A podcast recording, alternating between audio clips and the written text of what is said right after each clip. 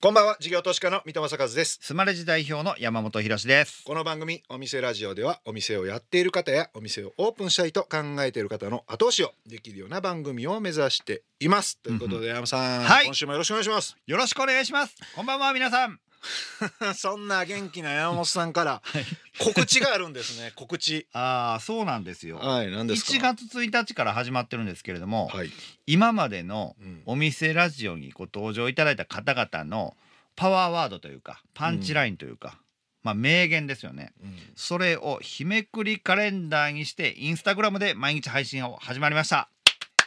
ありがとうこんなこと言ってましたよみたいなことですね、そうですお店の経営に関わるいい話ばっかり毎日。えー朝7時にスタッフが手動で更新しております。うわめっちゃ大変やな。ぜひぜひ皆さんじゃあそのインスタグラム、えーお店ラジオで検索したら出るでしょうからそうですね。ぜひぜひお店ラジオ名言365カレンダーという名前でやってます、フォローしていただければ、はい。ということですね。はい、えーではお店ラジオそろそろ開店です。株式会社ディーズプランニングの代表取締役吉本大蔵さん登場です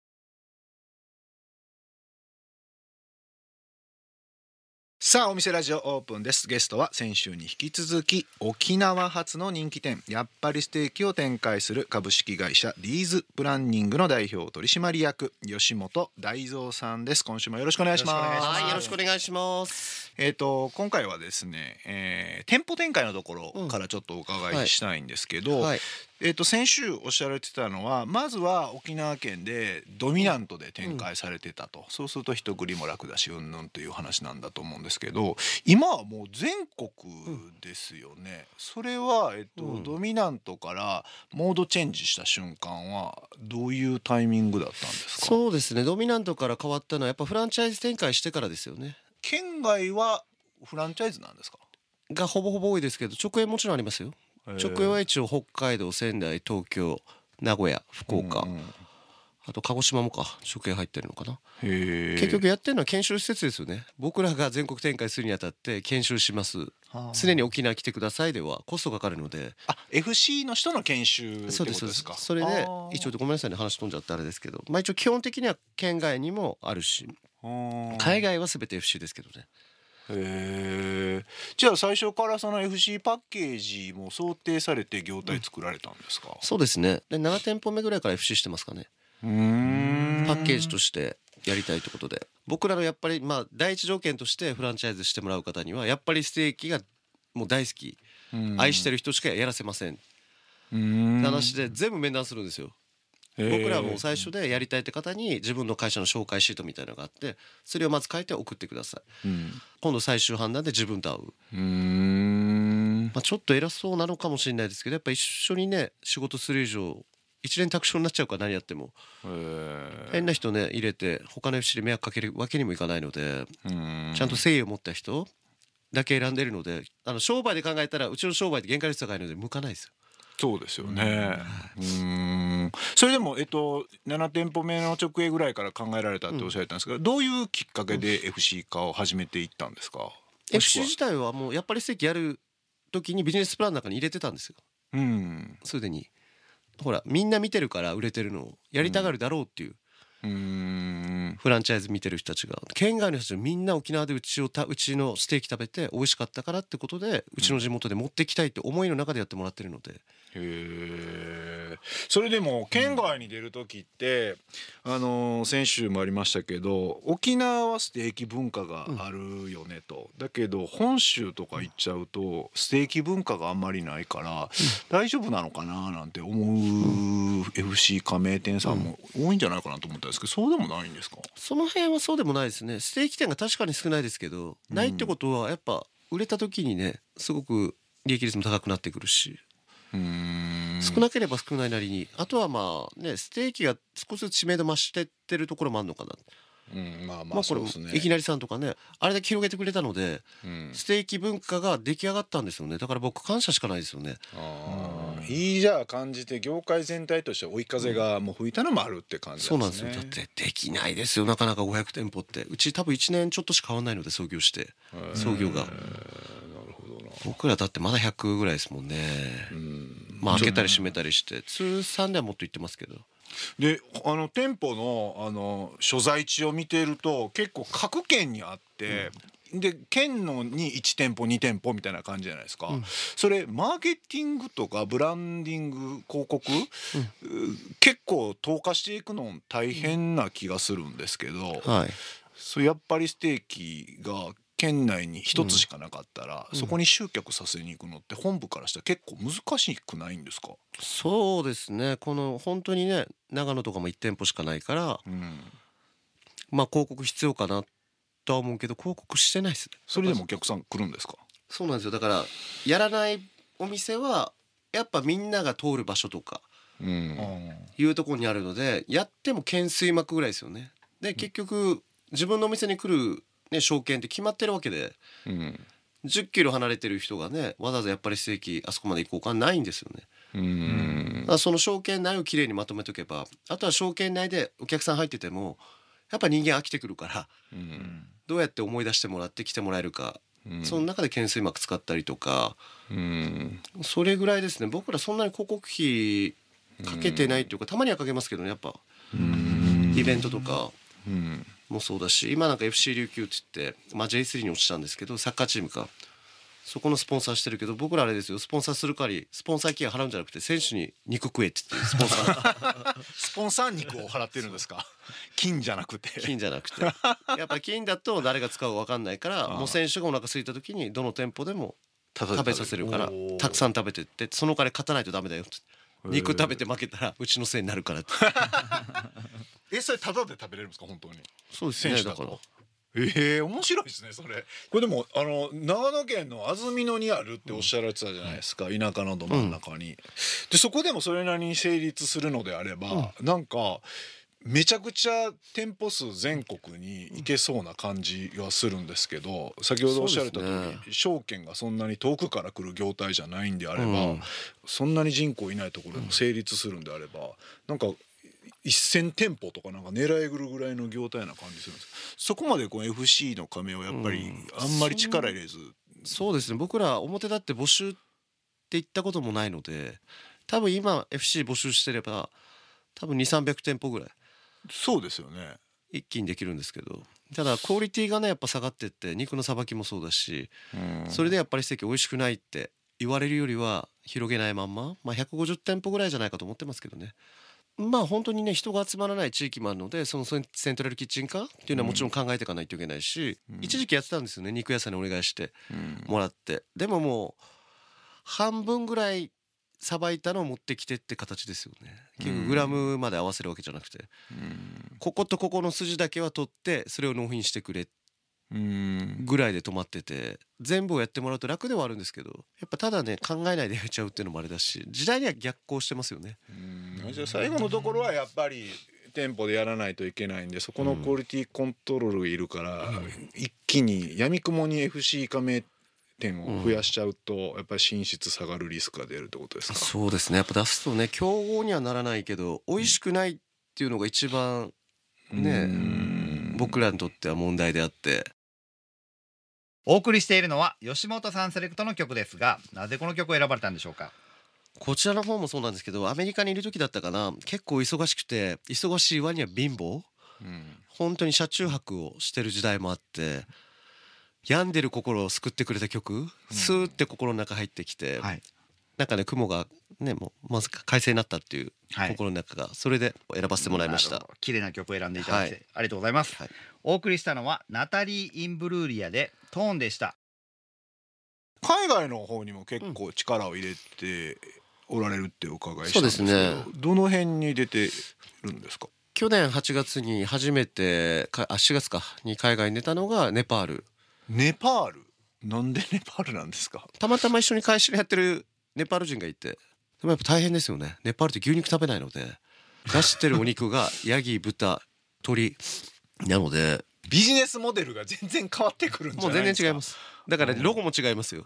牛のマークじゃなくてヤギのマークになってますかあーなんかやっぱりその海外展開しようっていうと分かりやすくやタイに行きましょうとか、香港に出しましょうとか、シンガポール行きましょうとかなんかそんな感じするんですけど、そういうのは考えておられないんですか？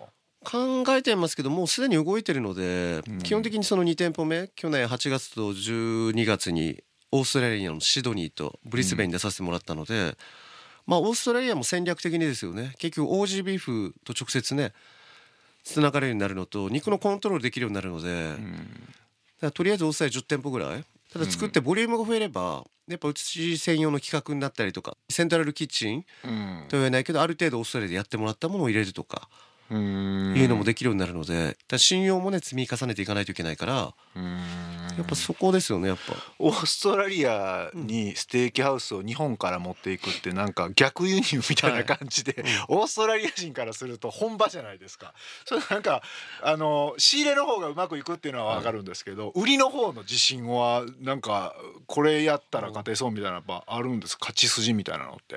まあ基本的にやっぱりステーキの今までのやってるところと一緒でやっぱ安いんですよね僕らのステーキって。あそこでもえー、そうなんだ。ただ時給が高いので大体時給に合わせていくんですけど大体従業員時給25ドルぐらい。そうですよね。オアルバイトが。高いっすよね。だからステーキも25ドルなんですよ。これってあっちで見ると安いですよね。やっぱステーキ食べてやっぱ70ドルぐらい。うんレストラン食べても。ステーキ専門もあるけどやっぱそれぐらいするかって中でうちは25ドルとか30ドルなので。あオーストラリアってそんな安いステーキってあんまりないんですか？ないですね。は結構入ってますしただあちらの方って25ドルで出しててもほらワイン飲んだりとかはいはいはい。ドリンクをね結構飲むから、そういう分ではやっぱ単価が高くなってくるんですよね。日本と違って。うんうん。そういう意味ではいいですし僕らの事業って基本的に人をあまり使わないようなうん。に作り込みしてるのでオーストラリアみたいに時給高くて肉の原価が安いところだと一番発揮しますよね。勝ちやすいんだ。ああなるほどなるほど。日本と逆なので人件費は高いけど人件費は抑えられる他の事業ようん。りでもお肉は日本より全然安い。うん。なってくると最後の FL のところで見たとしてもああ L の勝ち方が。そうなんですよ。居酒屋一つでも20人近くいたりとか。うん1 5 6人ぐらいでやってるんですけど僕らって最初はスタートだから20名でやりましたけど、まあ、教えないといけないってことで今なんか8名ぐらいなんですけどうんやってる人数が。うん。他の飲食店が8名でやってるところがないですからね。確かになんか勝ち筋が見えて面白そうですね。そうですね、まあ、今年ももう2店舗を作るので5月と4月はオーストラリアもうすでにオープンするので一応は1年で4店舗？オーストラリアの方です。すごい展開ですね。そうですね、まあ、全てのエリアっていうと、まあ、シドニーもそうだしブリスベンあと次メルボルンかオープンさせるしそこのメインのところでまず1店舗ずつ立ち上げてそこから周りに、まずは知名度上げるってことで各エリアにボンボン入れていかないと結構あっちも一緒でうちが流行ったよってなったら同じことやるんですよね。みんなが。じゃあ先に先手打ってつばつけとくというのか。10店舗ぐらいまではパンパンパンとやってそれ知名度上げてそこからまたそのエリアに根ざしていく？シドニーでじゃあ6店舗ねとか。まあ1店舗あるのに研修もできるし、あじゃあそこの先も見据えた上でもう年ごとにやってるんですね。へえすごいな。やっぱ業態が強いから。海外の方たちはうち食べたらね持ってきたいってことを言ってくれるので今も待ってもらってますよね。オーストラリアはローカルにカスタマイズを多少していく感じなんですか、それともやっぱり日本の看板そのままいく感じなんですか？基本的にはメニューもね全然違ったりもするしサイドオーダーなんかもねすごく変わってるっていうかうち唐揚げ屋さん持ってるので唐揚げも出したいってポテト屋さん持ってたからポテトも出してるしうん。結構ノウハウはあるのでうん。やっぱりステーキにこのお店もくっつけたらお客さんに対して便利じゃないっていうか子供いたからやっぱステーキ食べられないけど唐揚げとか僕らの場合とりあえずスープサラダご飯食べ放題だから唐揚げとかああいうもの出しとけばお子さんも食べてもらえるんじゃないかってことでお子様ランチとかあんま出してないですよね。うんその辺もローカライズしながらなんですね、なるほど。あと最後ちょっとお伺いしたいのが、そのえっ、とステーキ業態の次の矢をどう放つのかみたいなのをちょっとお伺いしたいんですけど、新業態どんな感じで考えておられるんですか？そうですね。まあ基本的にはまあやっぱりステーキメインでやってるけど僕自体が他にも居酒屋持ってたりとかうん。居酒屋あと沖縄の沖縄そばうん。あと朝ごはんの授業。朝ごはんってどんなやつですか？いつでも朝ごはんってお店を沖縄で今3店舗やらさせてもらってて、はい。今朝が需要あると思うんですよ。やっぱりは夜だったけど。そうなんですよ。深夜締めのステーキのやっぱりと、あと朝ごはん。朝ごはんやる理由もホテルさんの中にも入ってるんですけど僕ら結局朝食がなくなっちゃったコロナになってみんな配達とかね、うん。食事必要な人はあの弁当持ってってくださいっていう中で朝ごはん授業がすごく抜けてってるんですよね。ああホテル内のレストランを閉めちゃってるから閉めてるからこれを場所はあるけどやってくれる人がいないとか。大体朝食付きメニューというか宿泊の方がねいらっしゃると数が分かりますもんねこの日もう満室ですって言われた時にその中で朝食付き6割買ってます。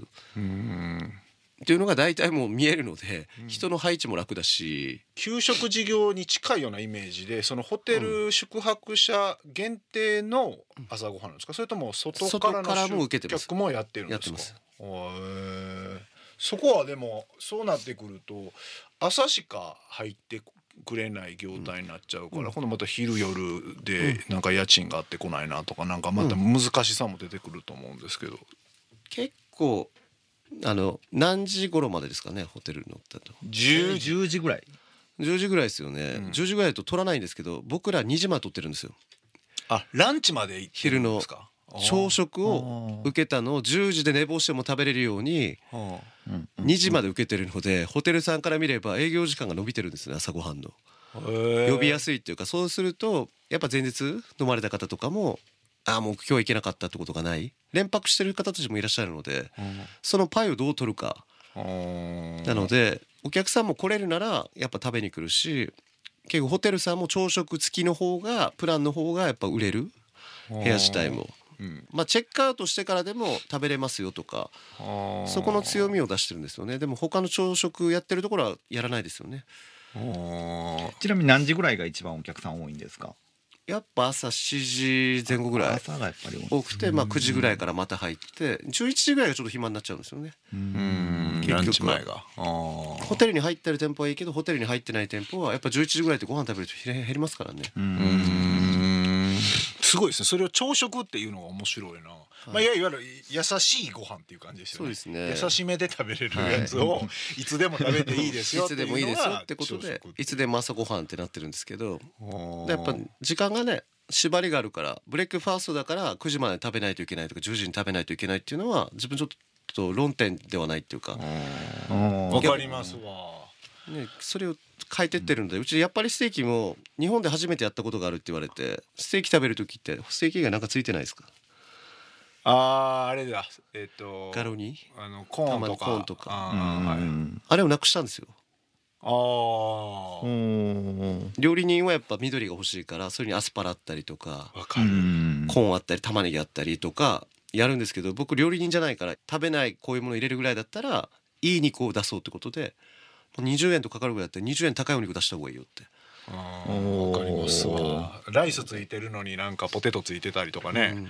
いらんもん。いらんもんいらんもんって感じですよね。それを潔くなくしたので。へえそうかだから朝ごはんも、えー別にいつ食べてもいいなってことですもんね。そうなんですよ。朝ごはんってくくりだと朝になるけど、うん。やっぱ昼来られる方もいるんですけど沖縄だと特にね3泊とか4泊うん。でいらっしゃるから今日はこれ食べたけどみたいな。次はこれ食べようあーで朝食に関してはほぼ空いてるところがないのでうん。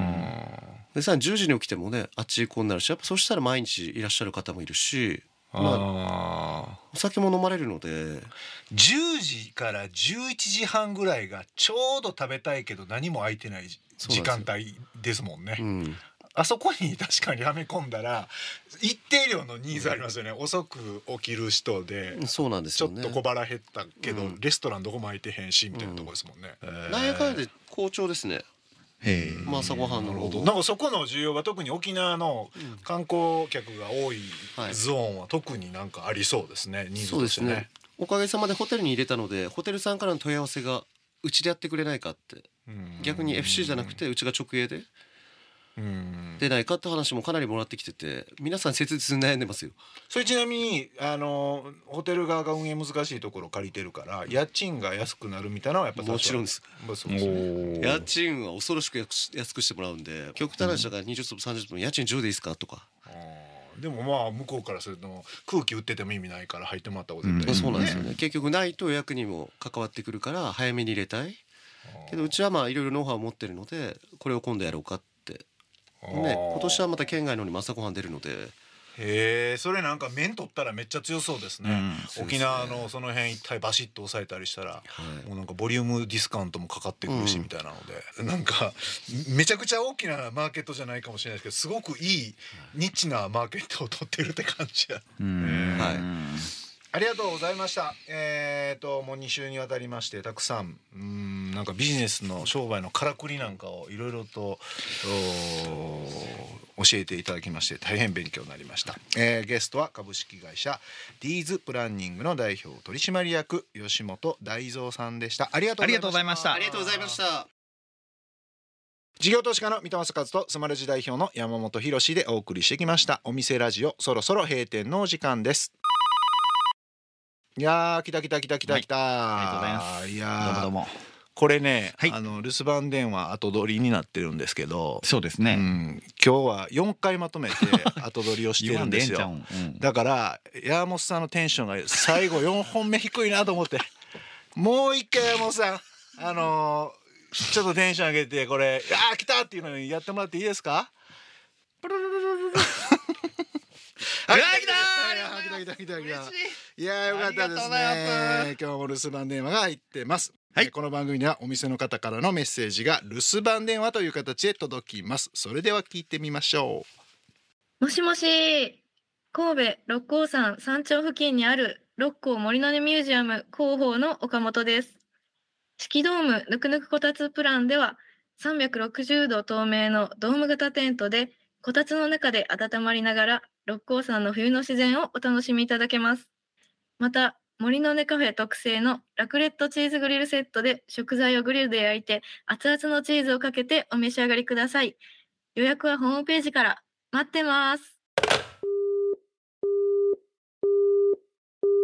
ほうんいいですね。六個グランピングっていうんですかね、あうん。のドーム型のテントようありますけれども、うん。完全に360度透明だそうで、寒いところですけども冬場でも楽しめるってことですよね、ね。はい。ぜひ皆さん行っていただければと思います、はい。えー今日の留守番電話のメッセージはスマレジを使っているお店六甲森の根ミュージアム岡本さんからでした。ありがとうございました。ということで山本さん2週にわたりまして吉本さんのお話をお伺い。しましたが、いかがでしたでしょうか広しのコーナーですねイエイあのね潰れる店っていうのははい、暇な時に暇なことしてるっておっしゃってて。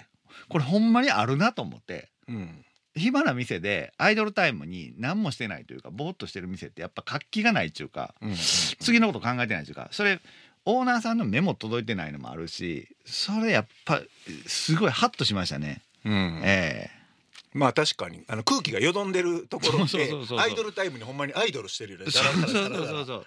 休憩行ってきてとか。うんまあ確かにそうやなと思って。なんかテレビ見てたりとかね。そこの差がすごい積み重ねというか、うん。あの効率よく時間内にねいろんなことをたくさんやってしまうっていうそういうメンテナンスの大事さというか、だってそこの時間にも時給はかかってるわけですからね。そうなんですよね。まあでもアルバイトさんなんかでそこやらやってって言ってもやっぱ難しかったりするんですけど、はい。そこはやっぱうまく吉本さんがなんかマネジメントしてるって感じですね。ね。そこだなと。はい。ということで、えーお店ラジオでは番組の感想や我々二人に対する疑問質問など皆さんからのメッセージもお待ちしています。メッセージの宛先はメールアドレスお店アットインター FM.jp お店アットインター FM.jp までお送りください。スマレジの公式 X 旧 Twitter でもメッセージを受け付け中です。ハッシュタグお店ラジオとつけてつぶやいてください。私からお返事いたします。また放送から1週間はラジコのタイムフリーで聞けることはもちろん AuDee や YouTube でも配信中です。詳しくは放送後記をご覧ください。他にも音声メディアボイシーでは放送で紹介しきれなかった未公開部分などを配信していますのでそちらもぜひ聞いてください。それではお店じまいにしましょう。ここまでのお相手は水戸正和と山本博史でした。お店ラジオまた来週ご来店をお待ちしています